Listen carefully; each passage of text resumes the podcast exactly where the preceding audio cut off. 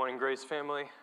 I neglected to say this last week, but at this point, children up through, with your parents' permission, children up through grade three are welcome to head out to children's, to junior worship. Someday I'm going to get that speech down.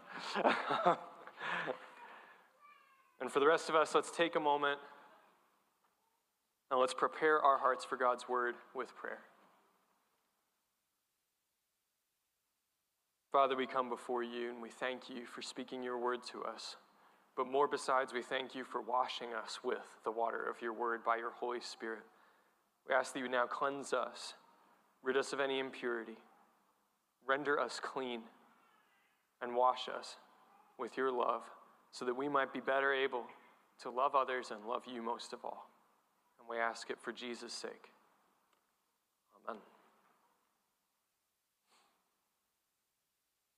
Well, welcome. If you're a visitor with us, thank you for joining us. Welcome. I'm Pastor Gordon, if you don't know me, and we're working through John chapter, and we're coming now to John chapter 13. We're looking at verses 1 through 20. So I encourage you, if you have a Bible, open it, turn it on, scroll to, click to, get to John 13, 1 through 20. Friends, every Christian in this room underestimates how much Jesus loves them. Every Christian in this room underestimates how much Jesus loves you. I do. You do.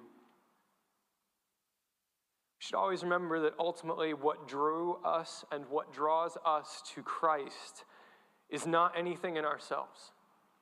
You didn't come to Jesus because you were smart. You didn't come to Jesus because you were rich. You didn't come to Jesus because you were poor, white, black, Republican, Democrat, anything. You came to Jesus because of Jesus' love, Jesus' kindness, Jesus' mercy. He drew you to Him. And the main idea of today's message is Jesus' love changes sinners into saints. The main idea of today's message is Jesus' love changes sinners into saints. And I have a question for you. I asked a question back in chapter 11. Well, I've got another one for you. How would my life be different if I knew how much, how perfectly, how humbly, and how completely Jesus loved me. How would my life change if I knew how much, how perfectly, how completely, how fully, how humbly Jesus loved me? So you can sort of set that in the back of your mind and come back to it. And this week, maybe that's a good question to reflect on. We're going to draw out from this passage of the untold riches that are in it just seven thoughts, seven truths about the love of Jesus Christ. And the first of those is that Jesus' love is sacrificial. Look at verse 1. Now, before the feast of the Passover, when Jesus knew that his hour had come to depart out of this world to the Father, having loved his own who were in the world, he loved them to the end. If you knew that you were going to die in one week, what might you do? I think some of us might panic. We might hurry about trying to put everything in order. We try and get things set up, make sure that everything was just right. Some of us might just grieve, shocked. We had assumed that we were going to have such a long life. There's so much to do, and I'm going to die now? Some of us might be relieved. Some of us have labored so long with so many hard things that you just go, Oh, thank you. And some of us might just try and scratch a few more items off our proverbial bucket list. But note what Jesus does. Jesus, knowing that his hour had come, and this is not, as I said, it's not a Han Solo bad feeling about this. He knows. He providentially, God ordained, knows what he is here to do, and he knows that his time has come. He knows what is coming. When he knows that, what does he do? He chooses to love his disciples, even to the bitter end.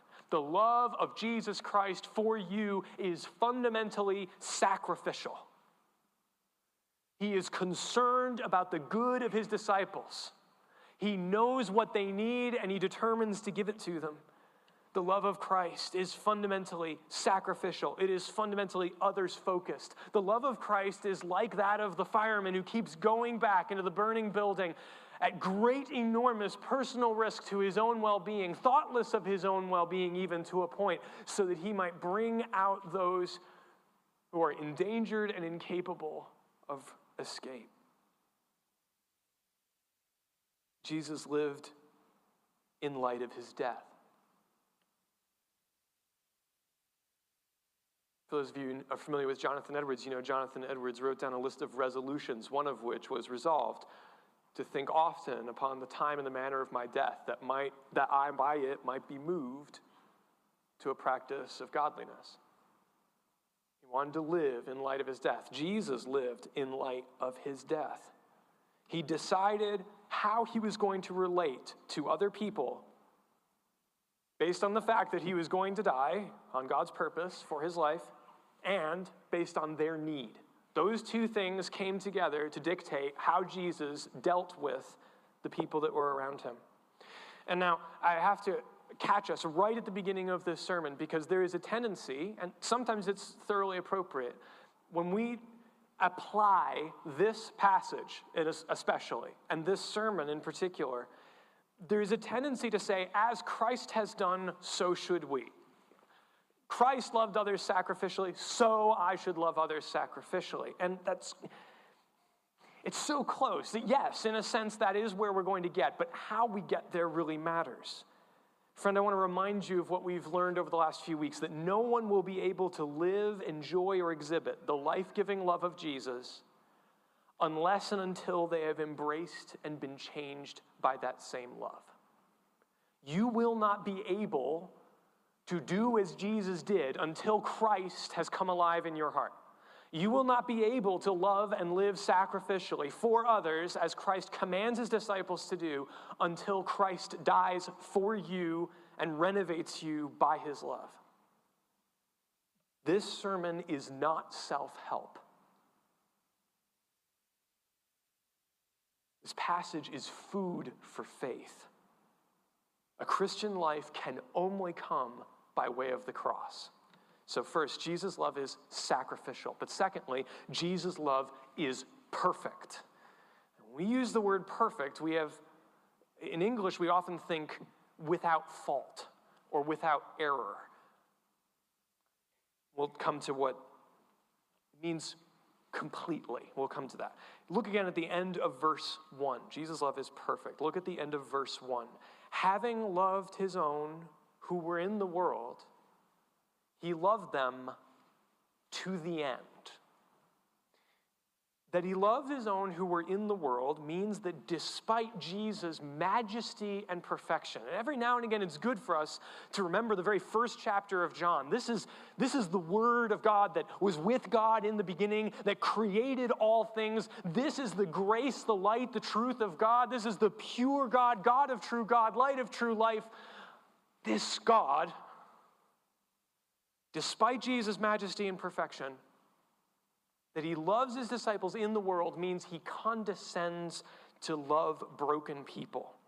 Now, sometimes we imagine that somebody who condescends is someone who thinks that they're better than us.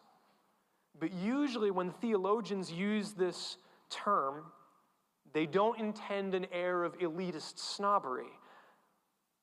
Instead, they mean that Jesus willingly, happily, and joyfully accommodated to our weaknesses and our frailties. Like a father might get down and wrestle with his children gently accommodating himself to their frame, their stature, and their strength. He condescends to their abilities, and he does so joyfully and with kindness. That Christ loved them to the end means that Christ loved them perfectly or completely. The word is telos, it means absolute, complete, full. Jesus' love for us is never half hearted. Jesus' love for us is never incomplete. There's lots of times where we might feel as though Jesus' love for us isn't the way we expect or the way that we want, or sometimes we don't even feel like we're feeling it at all. Sometimes it works in ways that we don't expect. And as I think, for instance, if the disciples had any sense of what was about to happen in this passage, I think they might have had a different response. I think they may have said something like, Jesus, if you loved us, you'd stop Judas from betraying you. Stop this business of washing our feet and expose the traitor. And let's change the room that we're meeting in. Don't go to the Mount of Olives. What are you doing? You're the Messiah. So, in a strange way, they may have felt, if they knew what was going on, they might have looked at what Jesus did and said, This isn't loving, this is foolish. But Jesus is not about their business. That Jesus loves you completely doesn't mean he's doing exactly what you think he needs to do in order to love you. It's that he's doing what God wants him to do in your life to love you. He's about the Father's business, not ours. And he's more interested in our ultimate good than in our immediate comfort. So, my point is that even though Jesus is not physically present right here, right now, we can be confident of his love. That he loved those who are in the world means he loves us now, right now. Those of us who are in the world are loved by Christ. We can trust also that Jesus loves us precisely to the degree and exactly in the way that we desperately need. His love is perfect, His love is complete. He loves us to the very end. Now, I think it right that we should take a moment, just briefly, to consider the nature of Christ's love here. I'm not trying to draw out a doctrinal point for its own merit. I'm trying to raise your esteem for the love of Christ for you in Christ's church. If you look at the phrase, having loved his own who were in the world, he loved them to the end. That means that while there is a sense in which Christ loves all people, there is a sense in which Christ loves all people. Yet there is another more particular, more effective sense in which Jesus loves his own people. And this is a theme that we've seen throughout John's gospel. It helped us to interpret Jesus' words in chapter 12, verse 32, when he said, When I am lifted up, I will draw all. We had to supply what to myself? It's all people, what we said, all my own. I'm going to draw the church to me, in essence, he says. And it's why he says in verse 11, For he knew who was to betray him. And that's why he said, Not all of you are clean. And then again in verse 18, he'll say, I'm not speaking of all of you. I know whom I have chosen. So there's a sense in which, yes, Jesus loves all people, but there is a sense in which his love is more particular and more effective, more pronounced for his people. And that's why in this whole story and throughout the Gospel of John, we have to avoid confusing symbols with substance that Jesus washes his disciples' feet is a symbol of the work that he'd already begun and that he will effectively achieve in the cross.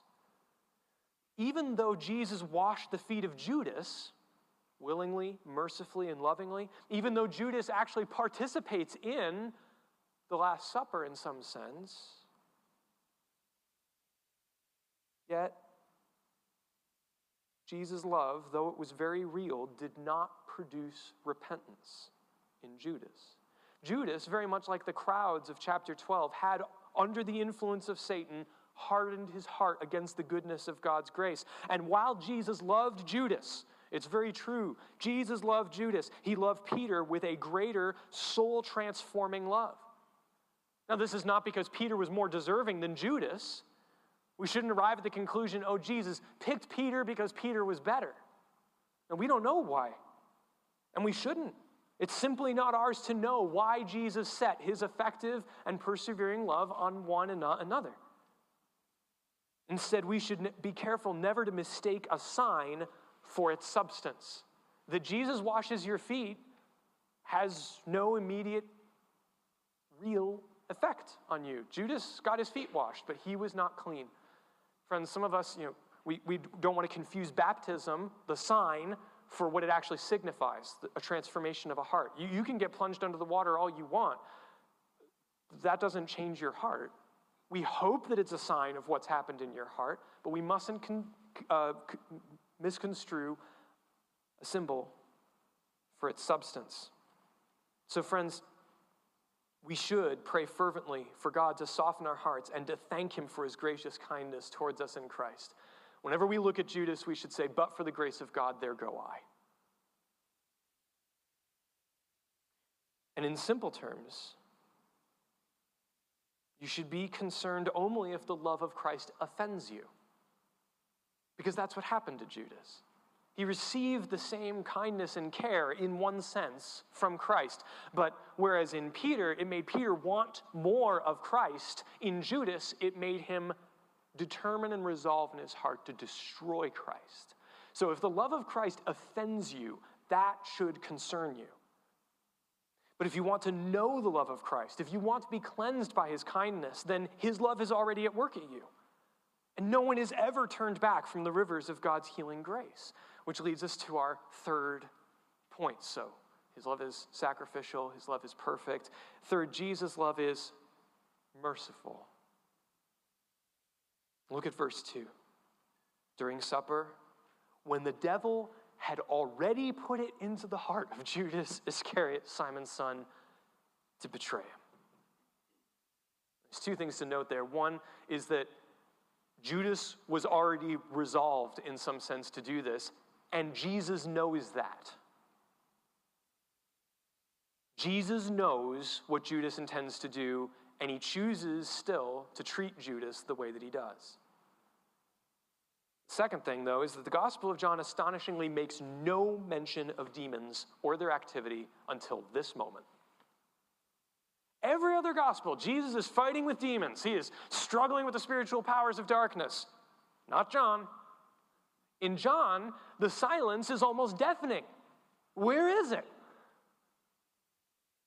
I think it's because, I don't know, I'm not John, but I think it's deliberate. I think John wants us to grow in our estimation of the heinousness of this decision. This is a pernicious wickedness against the glorious and good Son of God.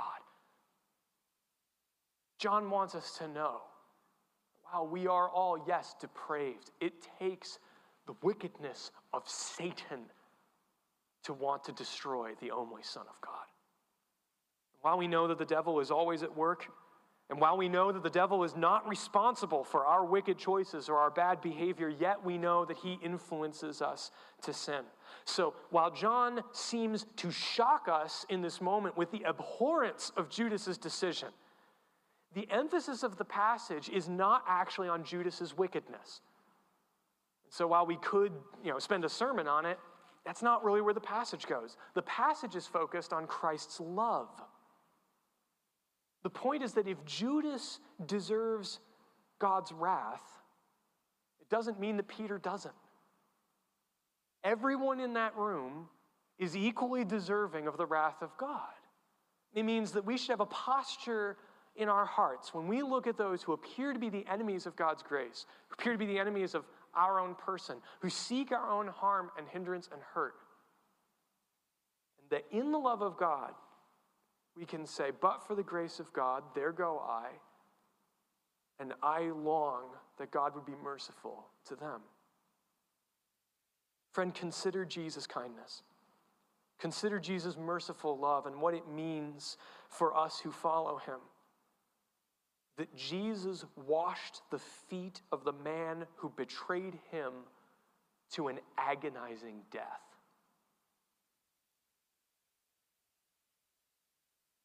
Some of us perhaps were teachers. Many of us were parents. Some of us have labored in our jobs to train someone up in a certain way. We, we taught them, we, we showed them everything we knew so that they would do well in that particular profession or that particular way. We shaped them. We did everything we knew to do. What heartbreak is it when the student betrays the instructor? When the student says, No, your way is not right. It is not good. It is not bringing about what I want. And so I'm going to go this way. And yet, what does Christ do? He washes his feet, even feeds him. Friends, Christ loved us in such a way that we can be and we should be the most merciful of all men. We can be merciful even and especially to our enemies.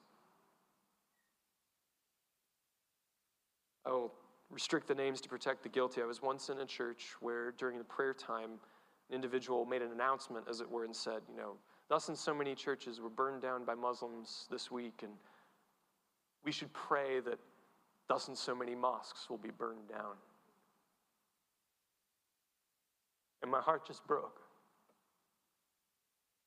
Far be it from the lips of a Christian to wish God's wrath on the enemies of God's grace. I was an enemy of God's grace. I was an enemy of the cross, but Christ's was merciful to me. And so we should also think we should be of all men the most merciful. Should love our enemies, for Christ loved us, because Christ's love is merciful. Fourth, Jesus' loving service flows from faith. Look at verses 3 and 4. Look at verse 3 and following. Jesus, knowing that the Father had given all things into his hands, and that he had come from God and was going back to God, rose from supper. He laid aside his outer garments, taking a towel tied around his waist. There are two places in this story where we are given a cause for Jesus' love, and both of them are kinds of knowledge. The first one is in verse 1, where we saw that the root of his love came from knowing that his hour had come. It's something that Jesus knew changed the way Jesus behaved. And here we see it again. In verse 3, we see how Jesus' knowledge, his doctrine, if you will, that the Father had given all things into his hands and that he had come from God and was going back to God. Because of that, he girded his loins and set about the business of serving his disciples. It spurred his activity. Jesus knew, first of all, his doctrine, that everything was his. That nothing was going to be lost by taking the time and effort at a time as critical as this to do something so loving and self sacrificial. Nothing was going to be lost by this act of humble love. Instead, there was much to be gained. And in fact, it wasn't about what he was going to gain by the act, it was for his disciples. He knew that the Lord had given him everything. It's almost amusing to me when Satan comes to Christ in the temptation and says, Look at all the kingdoms of the earth. I'll give them all to you if you'll just worship me. You have to think Christ is being like, They're already mine, buddy. And it informs his decision. We see it right here. He knows that everything is his. He knows that all the riches in the heavenly places are his. He knows everything has been given into my hand. He can't lose anything by this act. He knew where he was from and where he was going. Well, that's an idea we've already studied in John. This means that Jesus was fully committed to the plan and purpose of God. Where he was from is, in some sense, who he is. Just like if I tell you I'm from New England, I'm a Connecticut Yankee, that tells you something. Well, he is from God. God is the one who sent him. And where he is going is what he came to do. He's going to the cross. So he knows, I am of God and I am going to the cross. And as a consequence, I need to wash my disciples' feet. My point is this our love, brothers and sisters, is galvanized and directed by what we know to be true about God. Doctrine matters. People say that doctrine isn't helpful, people say that doctrine divides. And while, yes, all things, including doctrine, can be used in a harmful way, doctrine itself is not the problem. Because doctrine just means what we know to be true about God. And it is this heartfelt knowledge, this faithful conviction that fires Jesus' determination and his willingness to love. Ideas have consequences. And our faith is never futile. What you know to be true about God will inform the way you live. Here's just one example a strong doctrine of God's providence, for instance. The knowledge that God has determined every day of your life and He will provide everything that you need in order to accomplish His purpose for you. If you know that, that can help form a conviction from which you might conclude, not necessarily, but under prayer and in the counsel of fellow Christians and in the context of a local church, that you should go and minister in a closed country where you might very well lose your life because you know that God has provided you everything that you need in order to serve His purposes, because you know that your days are appointed for you already. Or it might cause you to act in a more selfless way as an officer of the law. Or it might cause you to live differently as a doctor and a practicer of medicine. Or it might make you a different kind of teacher who says different things in the classroom because you know that your days are in the Lord's hands and everything that you need in order to live out the life that God has given you, God will provide for you. Confidence that comes from right doctrine can overflow into radical, selfless, merciful, and loving ministry. Jesus' loving service flows from his faith. Fifth, Jesus' love is humble. Look at verses 4 and 5. Because our society differs so dramatically from an ancient Middle Eastern culture, it can be honestly difficult to grasp the enormity of Jesus' action here. Verses 4 and 5 detail how Jesus stooped to the lowliest task of a Jewish household, something that by tradition was reserved for children or Gentiles. Washing the foot in a society without running water or organized sewage was remarkably distasteful work, but Jesus takes it willingly. When I was in seminary, I had to get two internships. And the first internship, I went to the pastor of the church that I was a member of at the time, the local body of faith that I was a part of. And I asked him if he would be willing to receive me as an intern and if he'd be willing to create an internship plan for me. And he said yes. I was very excited and he said, Come in on this day and we'll, we'll talk about it. And that day I came in and he said, Yes, your first task will be to be the janitor of the church.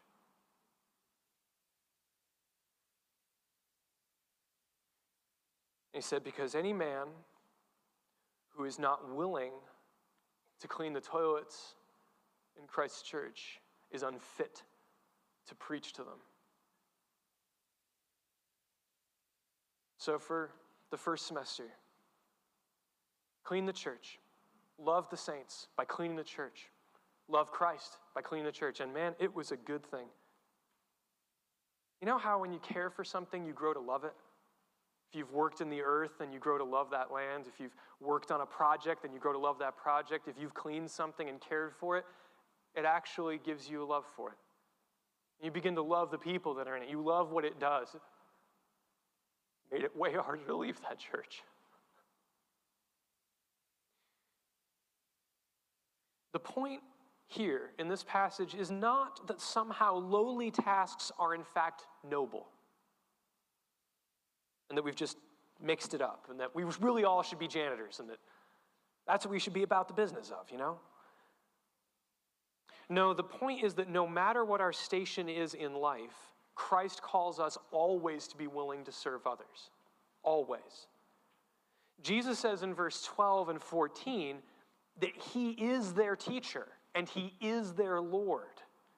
That servants are not above their master. Jesus is not preaching egalitarian authoritarianism, like, you know, everybody's the same, there is no difference, there are no roles, there are no distinctions, and we should all clean each other's feet. That's not what he's saying. The point is not that foot washing is noble, but that true love condescends. True love is not proud. Indeed, true love is not driven or controlled by status at all. That you're the leader or the Lord or the master or the servant should have no impact on whether or not you love someone else truly. True love seeks the good of others. Jesus doesn't clean their feet so that they will think more of him or less of themselves. Jesus doesn't clean their feet so that they will think more of him or less of themselves. Jesus cleans their feet because true love is willing to do whatever is required for another's good. Jesus cleans their feet because he loves them. I want you to connect that he loved them to the end with this act of service. Sixth, Jesus' love cleanses sinners. Let's read verses 6 through 10. He came to Simon Peter, who said to him, Lord, do you wash my feet? And Jesus answered him, What I'm doing now, you, what I'm doing, you do not understand now, but afterwards you will understand. Peter said to him, You shall never wash my feet. Jesus answered him, If I do not wash you, you have no share with me. Simon Peter said to him, Lord, not my feet only, but also my hands and my head. Jesus said to him, The one who is bathed does not need to wash, except for his feet, but is completely clean. And you are clean. Not every one of you. Now, it is clear that since both Peter and Judas received the same care, that it was not the physical washing of Peter's feet that made him clean. But his heartfelt submission to Jesus' love. At this point, I'm tempted to, I mean, a whole other sermon almost came out of to a Jew. The idea that you will, you will never really ultimately honestly be clean is such a foreign I mean, the idea that you could just be clean that that's mind-bending. For, for, for jesus to say to peter i've made you clean. You are always welcome in the house of my father just take a moment on that i'm going to keep going with my manuscript There's, it was not the washing of Peter's feet that made him clean, it was his heart, heartfelt submission to Jesus' love. So let's break this into a few thoughts. First, we must not keep Jesus at arm's length. We must not keep Jesus at arm's length. Peter is understandably embarrassed. And, friend, asking for Jesus to cleanse you is an embarrassing thing. But Jesus insists that unless you let me wash you, you have no part in me. So, friend, you need to admit, if you haven't already, and if you have already, do it again. Admit in your heart, you need Jesus' cleansing power. You can't clean yourself. You might be able to wash your feet, but the kind of cleansing that Jesus is speaking about is much more fundamental, and you need Him to do that. A Christian never graduates from dependence on Jesus. He's not like a bout of antibiotics that you take to get rid of the problem and then you just trundle on with your life. You, you need Christ now and always. If you cannot rest on Jesus for your cleansing, you will never trust him for your obedience. If you cannot trust and rest on Jesus for your cleansing, you will never trust him for your obedience or your new life. And the second element here is that you need to allow Christ access to your most unsightly self. You need to let him see the part of you that is the thing that you don't want anyone to see. The thing that you've kept hidden, even from your spouse, even from your children, even from your best friends, that part of you that you're afraid actually defines you, that part of you that you're afraid is going to one day break out and take over your whole self, you need to take that and you need to bring it to Christ and you need to show him. Don't keep him at arm's length. Don't tell him, Lord, you don't, you don't wash my feet. Not this bit. I'll follow you, I'll learn, I'll listen to you, but don't you come over here. Don't you wash my feet. No, he needs to wash your feet. Let him. If you don't, you have no part in him. Take up a posture of vulnerability before Jesus and His Word. That means letting Jesus rule all of your life. Don't compartmentalize your faith. When I go and I have a, a, a, a, physical with my doctor, I don't say, like, look at my hand and tell me if my hand is okay. Right? It's embarrassing. I oftentimes have to undress. He has to look at everything. You have to see everything. But it's important.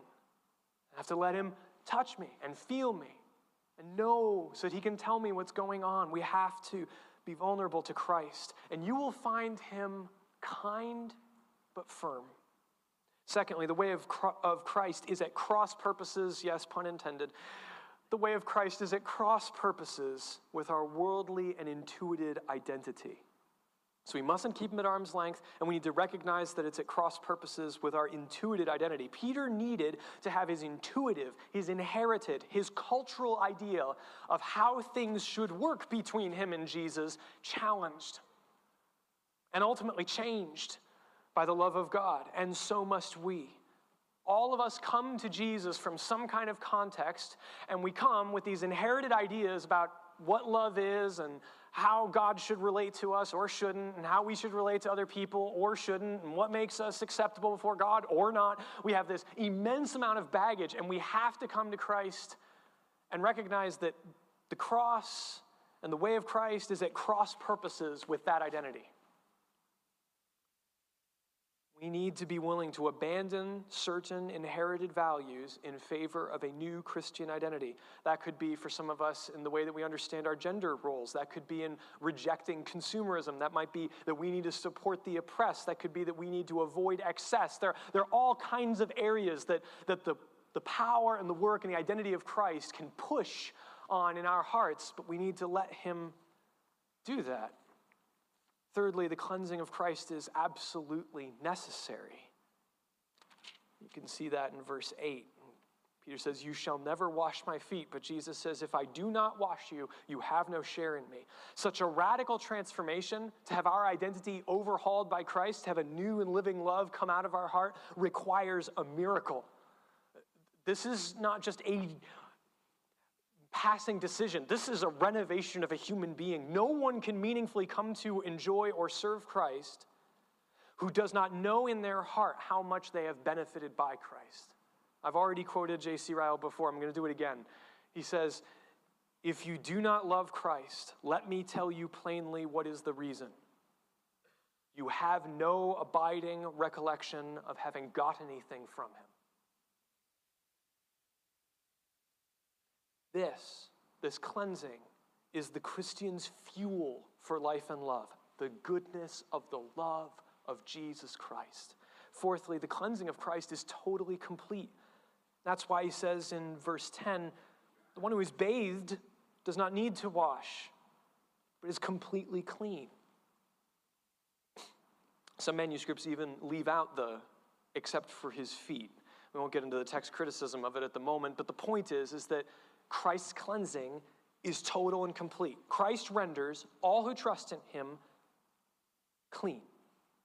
We are washed by the blood, clothed in his righteousness, born again to a new life. This is not to indicate a partial or a conditional change, like sometimes I'm acceptable before God, or sometimes I'm his child, sometimes I might have access to some of the heavenly riches. No, the cleansing of Christ makes you perpetually acceptable in the presence of God. You have ready access into his into his throne room the way that my son can come into my room at any time and ask me for help because he's my son. You, you are his sons and daughters. You have access through the cleansing of Jesus Christ into the throne room of God.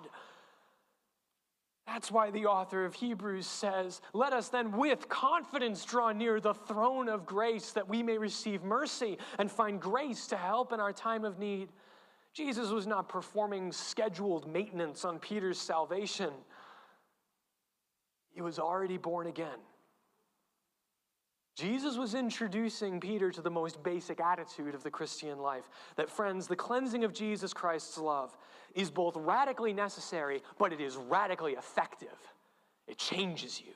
We need it to be saved, but we need it more to be to live. Which brings us to our seventh point. Jesus' love changes sinners into saints. Look at verse 12 and following. When he had washed their feet and put on his outer garments and resumed his place, he said to them, Do you understand what I have done for you? You call me teacher and Lord, and you are right, for so I am. If I then, your Lord and teacher, have washed your feet, you ought also to wash one another's feet. For I have given you an example that you also should do just as I have done to you. A Christian lives out of the generous riches of grace procured at the cross.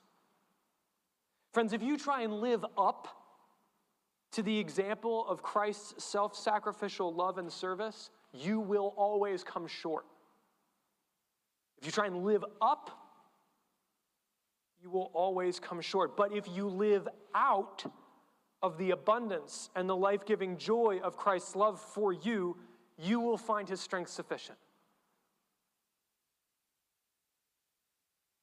The force of this text is to bring us to this conclusion that Christ loves us in such a way that progressively, meaning over time, and increasingly, ever more apparent, forges a selfless and humble life, utterly committed to the gospel, grace, and glory of Jesus Christ. When Jesus' love takes hold of you over time, slowly, but always and increasingly, the love of Christ is going to produce in you a peculiar humility that loves Christ more and loves others.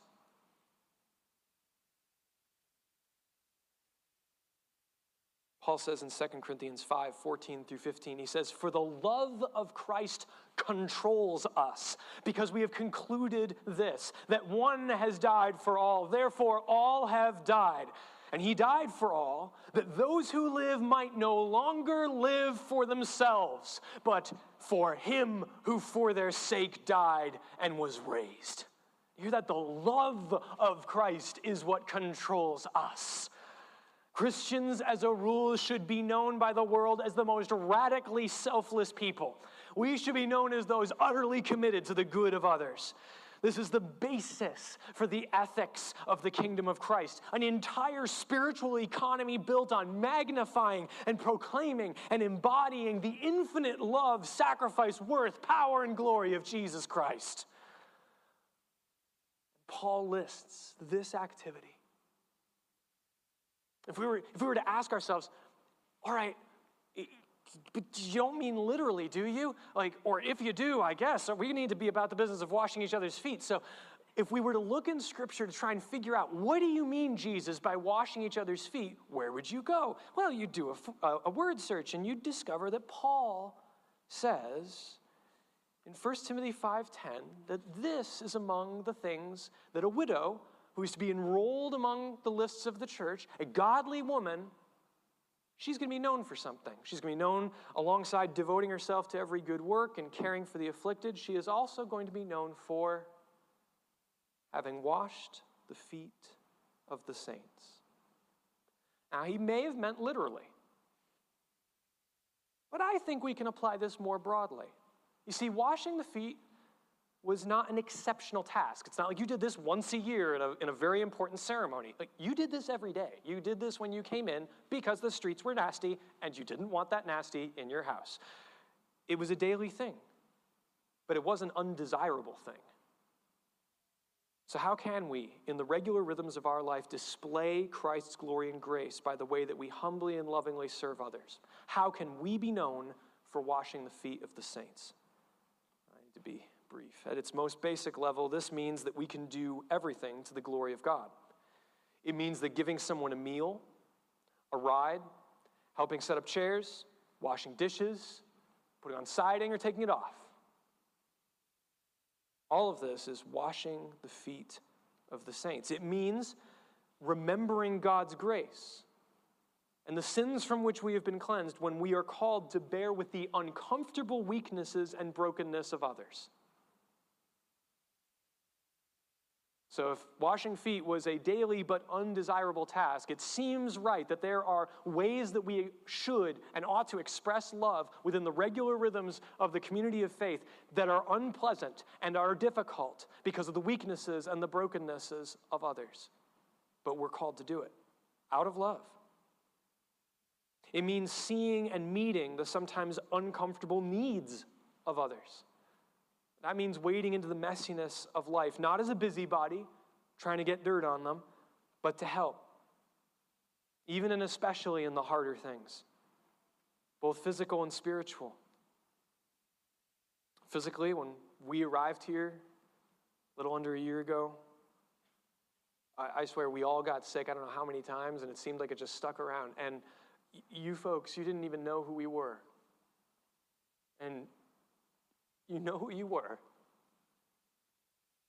I had people come over and take my kids because Emmy and I couldn't even get out of bed to take care of them while we were sick with a fairly contagious, nasty infection. That was washing the feet of the saints.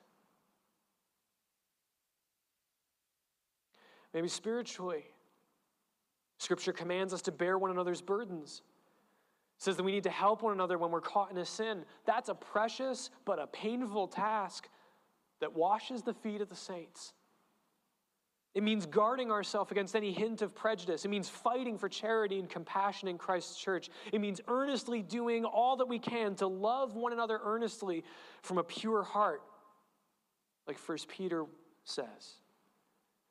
It means feasting our souls on the grace and love of God so that we can provide for others in their literal or their spiritual hunger. Paul, yes, speaking materially in 2 Corinthians 9:11 says, "You will be enriched in every way to be generous in every way, which through us will produce thanksgiving to God."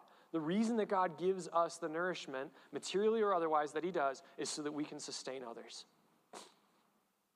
Luke 6:45, Jesus says, "The good person out of the good treasure of his heart produces good." For out of the abundance of the heart, the mouth speaks. So if Christ's love takes up residence in our heart, our mouths and our lives and our whole beings will display this. Friend, I know I'm supposed to, when, when you go to preach a passage of Scripture, anyone who does that, you ought to worship in that passage before you ever dare to preach it to someone else. And in this passage, while there's a lot of different places that touched my heart, the one that touched me the most and the one that I wanted for you happens, as it were, right around verse 10, where Christ takes hold, I have to imagine, Peter's ankles and he's washing his feet. And they're arguing over whether or not he's going to let him do it. And then Jesus looks up, I imagine, because it doesn't tell me, but I, I imagine, a little bit of sanctified imagination here, and he meets Peter's gaze and looks straight through his eyes into the bottom of his heart, and he says, You are clean. And I want you to know that. If you trust in Jesus Christ,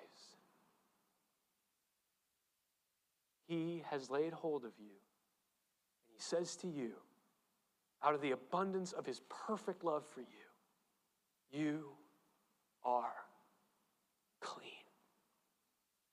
Friend, if you don't know Christ, or if you're realizing this morning you don't really know Him like you thought you knew Him, turn to Him. Humble yourself. Your feet are dirtier than you think, but Christ can wash them cleaner than you could ever imagine. And if you do know Christ, ask yourself, how ought my life to be different, knowing how much Jesus loves me? Because if you are one of Christ's own, he loves you now. He loves you always. He loves you to the end.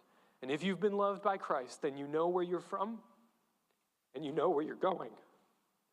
So that when the time comes, you will be able to do what God commands to love one another as Christ has loved you. For by this all men will know that you are my disciples, if you love one another. Amen. Let's pray. God, have mercy upon your people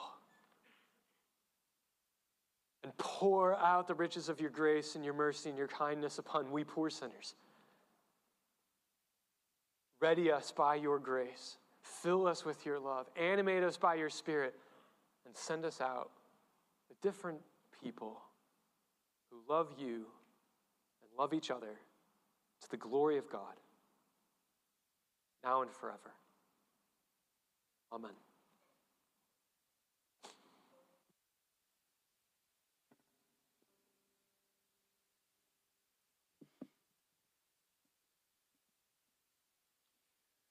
Well, we, we didn't find the perfect song to follow that message. Um, so much that we've been reminded of. Earlier, we sang Jesus strong and kind, and we see that in, in the scripture that Pastor Gordon has uh, brought to us this morning. We sang Jesus, thank you. Um, we're not going to sing it again right now. But the song that, that we chose was uh, is a song that, uh, if we have just the first slide up there, Grace. Speak, O Lord. And you look at that first line, it sounds like, well, wait a minute. Aren't we supposed to sing this before the sermon? And yet, the, the sheet of notes that most of you have, and maybe you've been taking notes on it, uh, that sheet is to go with you this week. And uh, ask, ask the Lord to continue to speak to you this week from, from the teaching we've heard this morning. So if you're able this morning, please stand with us again. We'll, we'll sing uh, Speak, O Lord, which has many, many important references for us to hold on to.